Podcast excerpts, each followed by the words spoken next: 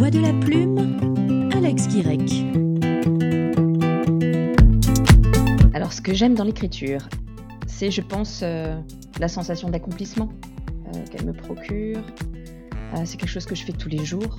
C'est très important pour moi d'avoir mon petit rituel et ma petite discipline. Tous les soirs, je me mets devant mon, devant mon ordinateur et j'écris. Et je dirais que c'est comme un refuge en fait, un moment où je me consacre à moi-même. Et je pense que c'est ça le plus important, hein. c'est cette espèce d'introspection qu'on a quand on, se met soit, face à sa feuille, soit, face à son ordinateur, et qu'on se retrouve seul avec ses pensées, avec ses personnages, et qu'on réussit à faire évoluer une histoire, une vie, avec uniquement euh, ce qu'on a dans la tête.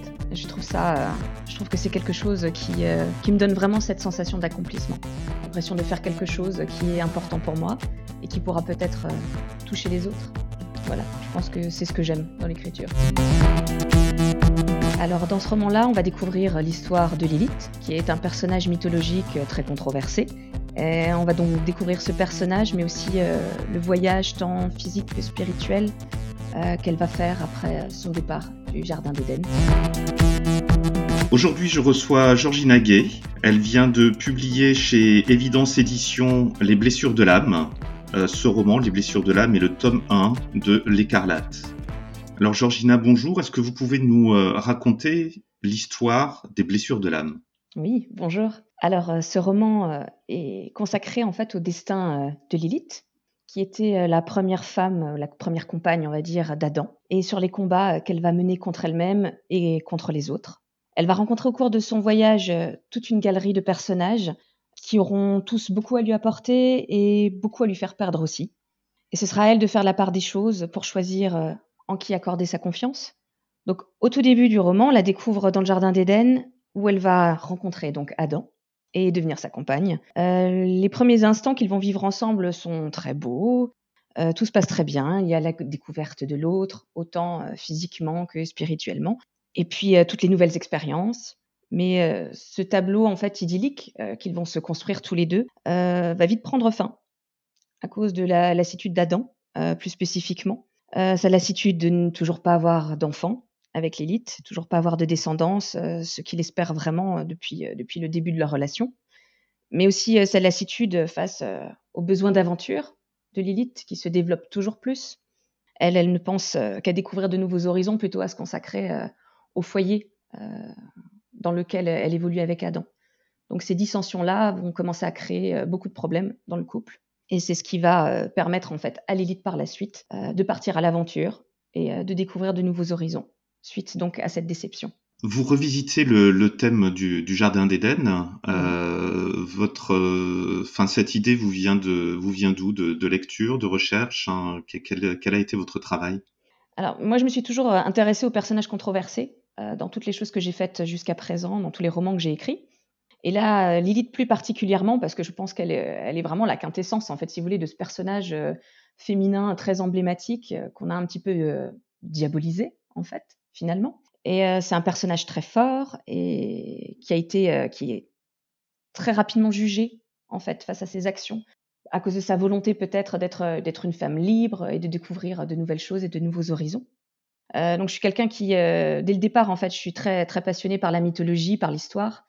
Donc euh, ces personnages-là, mythologiques, légendaires, pour moi, c'est c'est vraiment une très grande source d'inspiration et c'est une envie aussi d'essayer de, on va dire pas forcément réhabiliter le personnage, mais lui donner une autre dimension, essayer de de lui donner une vie, un univers, de chercher peut-être un peu plus loin que que la vision qu'on a d'elle à la base finalement, ce personnage légendaire de Lilith, c'est euh, une femme moderne, une femme, euh, une femme d'aujourd'hui ça pourrait, bien sûr. Je pense que son histoire peut tout à fait se transposer avec, euh, avec la vie qu'on peut mener aujourd'hui, avec nos problèmes et nos thématiques qui finalement restent, restent plutôt les mêmes.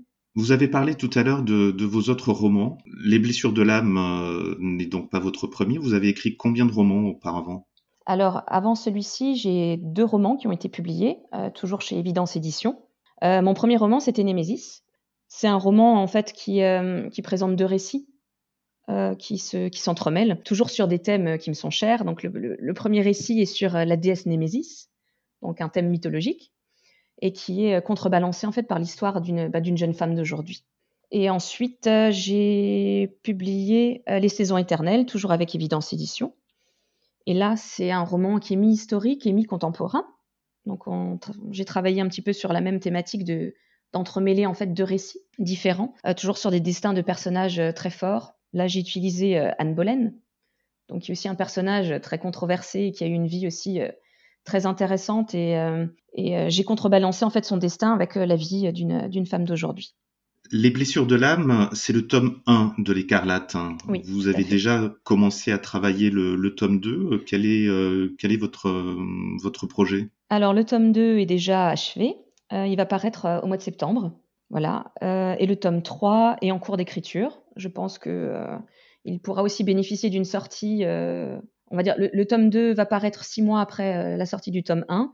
Et je pense que le tome 3 devrait paraître à peu près dans les mêmes à peu près sur le même rythme. Je pense que six mois plus tard, on aura droit à la sortie du tome 3. Est-ce que vous pouvez nous, nous parler un petit peu de, ce projet, donc l'écarlate hein, en trois tomes? Oui. Alors, donc mon but c'était de, de, proposer donc de découvrir euh, le destin de Lilith. Alors en un tome, ça me paraissait un petit peu, un petit peu difficile parce que c'est quand même une histoire que je voulais euh, euh, intense et profonde et je voulais aller chercher vraiment au plus profond en fait du personnage. Donc j'ai découpé en fait mon histoire en trois tomes pour permettre aussi au lecteur d'avoir un, livre d'une taille à peu près agréable à lire. Et donc on va découvrir donc Lilith, mais aussi plein d'autres personnages, plein d'autres univers en fait qui vont grandir aux côtés d'elle pendant sa quête et pendant son évolution. Est-ce que vous pourriez nous, euh, nous, lire un extrait de, euh, de ce roman, Les blessures de l'âme euh, une, page ou deux peut-être? Alors, je vais vous lire un extrait qui se situe vers la première partie en fait du livre, pour ne pas trop en dévoiler sur l'histoire non plus. Donc, c'est une, c'est une, une, partie en fait où Lilith se retrouve dans le jardin d'Éden. À l'aube de ce matin calme en Éden, alors que le soleil dardait ses premiers rayons délicats, Lilith s'avançait au milieu des herbes soyeuses, se repaissant de chaque pas sur le sol humide de rosée. La jeune femme prenait son temps, appréciant chaque image et sensation que lui offrait ce lieu enchanteur, restant interdite parfois devant ses splendeurs, oubliant l'espace d'une seconde qu'il ne s'agissait pas d'une découverte, et que chaque distance parcourue n'était que la conquête d'un souvenir du monde qui lui, appartenait autrefois. Le bonheur laissa rapidement place à la douleur. Lilith était devenue une étrangère à sa propre patrie. Ce sentiment fit naître en elle une colère inextinguible qui avait soif de revanche. Elle avait craint de ne pouvoir se détourner de ce lieu, mais devait également faire face à une situation qui n'avait pas été anticipée, le besoin d'en découdre et la nécessité de trouver une compensation à son malheur. Cette terre avait été la sienne autant que celle d'Adam.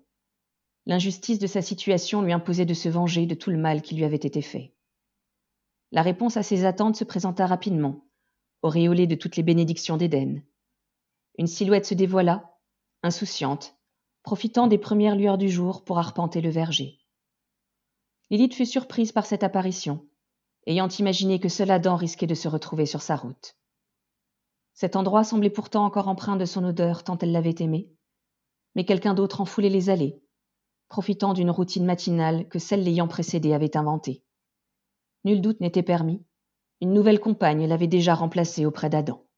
Vous disiez tout à l'heure que euh, vous aviez euh, une certaine discipline dans l'écriture, où tous les soirs euh, vous vous installez avec, mhm. avec votre ordinateur. de quelle manière est-ce que vous travaillez vous, faites, vous faites donc des recherches? C'est peut-être par rapport au, aux études que vous avez pu faire auparavant Comment vous travaillez vos, personnages et vos alors, histoires euh, Oui, bah déjà, j'ai fait des, études d'archéologie, donc si vous voulez, c'est pour ça que ces thèmes historiques et mythologiques sont très importants pour moi. Et donc mes histoires, comme, comme ils utilisent des personnages souvent donc mythologiques, légendaires ou même parfois historiques, comme c'était le cas euh, avec les saisons éternelles pour le personnage d'Anne Boleyn, ça demande effectivement tout de même certaines recherches.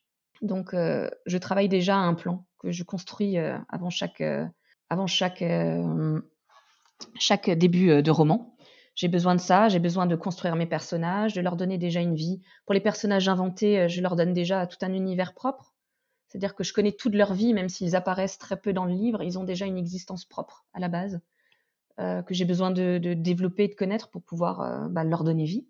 Ensuite, oui, je travaille sur un plan très précis. c'est important pour moi que toutes mes idées soient organisées. Et après, une fois que le plan, une fois que tout est composé et décrit et précis pour moi, je me lance et puis on commence avec l'écriture bah, du premier jet. Et ensuite, je retravaille en faisant beaucoup de relectures. Donc, ils me font avancer un petit peu dans l'histoire. Parfois, il y a des changements, des évolutions. Mais j'ai besoin, comme ça, oui, de, pouvoir retravailler l'histoire pendant très longtemps. En fait, c'est vraiment une partie qui me prend beaucoup, beaucoup, beaucoup de temps. Les corrections, c'est vraiment la phase la plus longue, je dirais. Est-ce que vous pouvez nous parler de, vos inspirations? Est-ce qu'il y a des, auteurs que, vous aimez, des auteurs qui vous ont inspiré pour pour l'écriture ou pour le ou pour le thème des, des histoires que vous racontez pour, le thème, pour les thèmes, je dirais que non. Mais en revanche, j'ai beaucoup il y a beaucoup d'auteurs en fait qui m'ont beaucoup marqué quand j'étais quand j'étais adolescente. Marion Zimmer Bradley, par exemple, Barjavel aussi, j'ai été une très très grande fan aussi euh, de Bernard Werber. Euh, plus jeune, j'ai découvert vraiment, je crois que euh, la, passion vraiment de la lecture, je l'ai eu vraiment avec lui quand j'ai découvert les fourmis. C'est quelque chose qui m'a vraiment beaucoup beaucoup attrapé. Et j'ai découvert aussi justement ces univers-là très des univers qui étaient complètement à côté de ce qu'on avait, ce qu'on pouvait lire d'habitude. Donc c'était c'était quelque chose qui était que j'ai trouvé génial. Après, oui, beaucoup beaucoup d'auteurs contemporains aussi.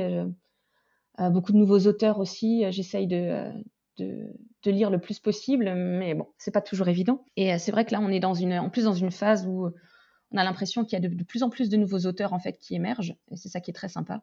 Donc voilà, mais sinon, oui, je les grands classiques aussi, forcément. Et puis Marie Shelley avec Frankenstein, voilà. C'est quand même le premier, un, roman fantastique écrit par une femme. Voilà, ce sont des choses qui sont importantes et qu'on n'oublie pas. Pour moi, c'était de, belles influences. Vous faisiez le, parallèle tout à l'heure entre les, femmes actuelles et les femmes euh, de, de, légende. Euh, qu'est-ce qui vous intéresse dans, le parallèle que, vous faites Ce qui m'intéresse, c'est que euh, bah, c'était un petit peu ce que, je, ce que je proposais en fait comme thème dans les saisons éternelles. C'est de montrer que finalement, quelle que soit l'époque, quels que soient les âges, on vit toutes plus ou moins en fait les mêmes, les mêmes étapes de vie, parfois les mêmes expériences. Euh, et donc, je pense qu'on a beaucoup à apprendre aussi justement de ces, de ces figures féminines euh, qui ont parfois été malmenées aussi euh, dans l'histoire. Je pense que ce sont parfois des leçons à prendre, des leçons à apprendre. Et je pense qu'elles peuvent nous apporter beaucoup encore aujourd'hui. C'est un choix d'avoir des personnages principaux qui soient, qui soient des femmes? C'est un choix ponctuel ou c'est quelque chose que vous souhaitez poursuivre et conserver? Je dirais que c'est un choix fait de comment dire.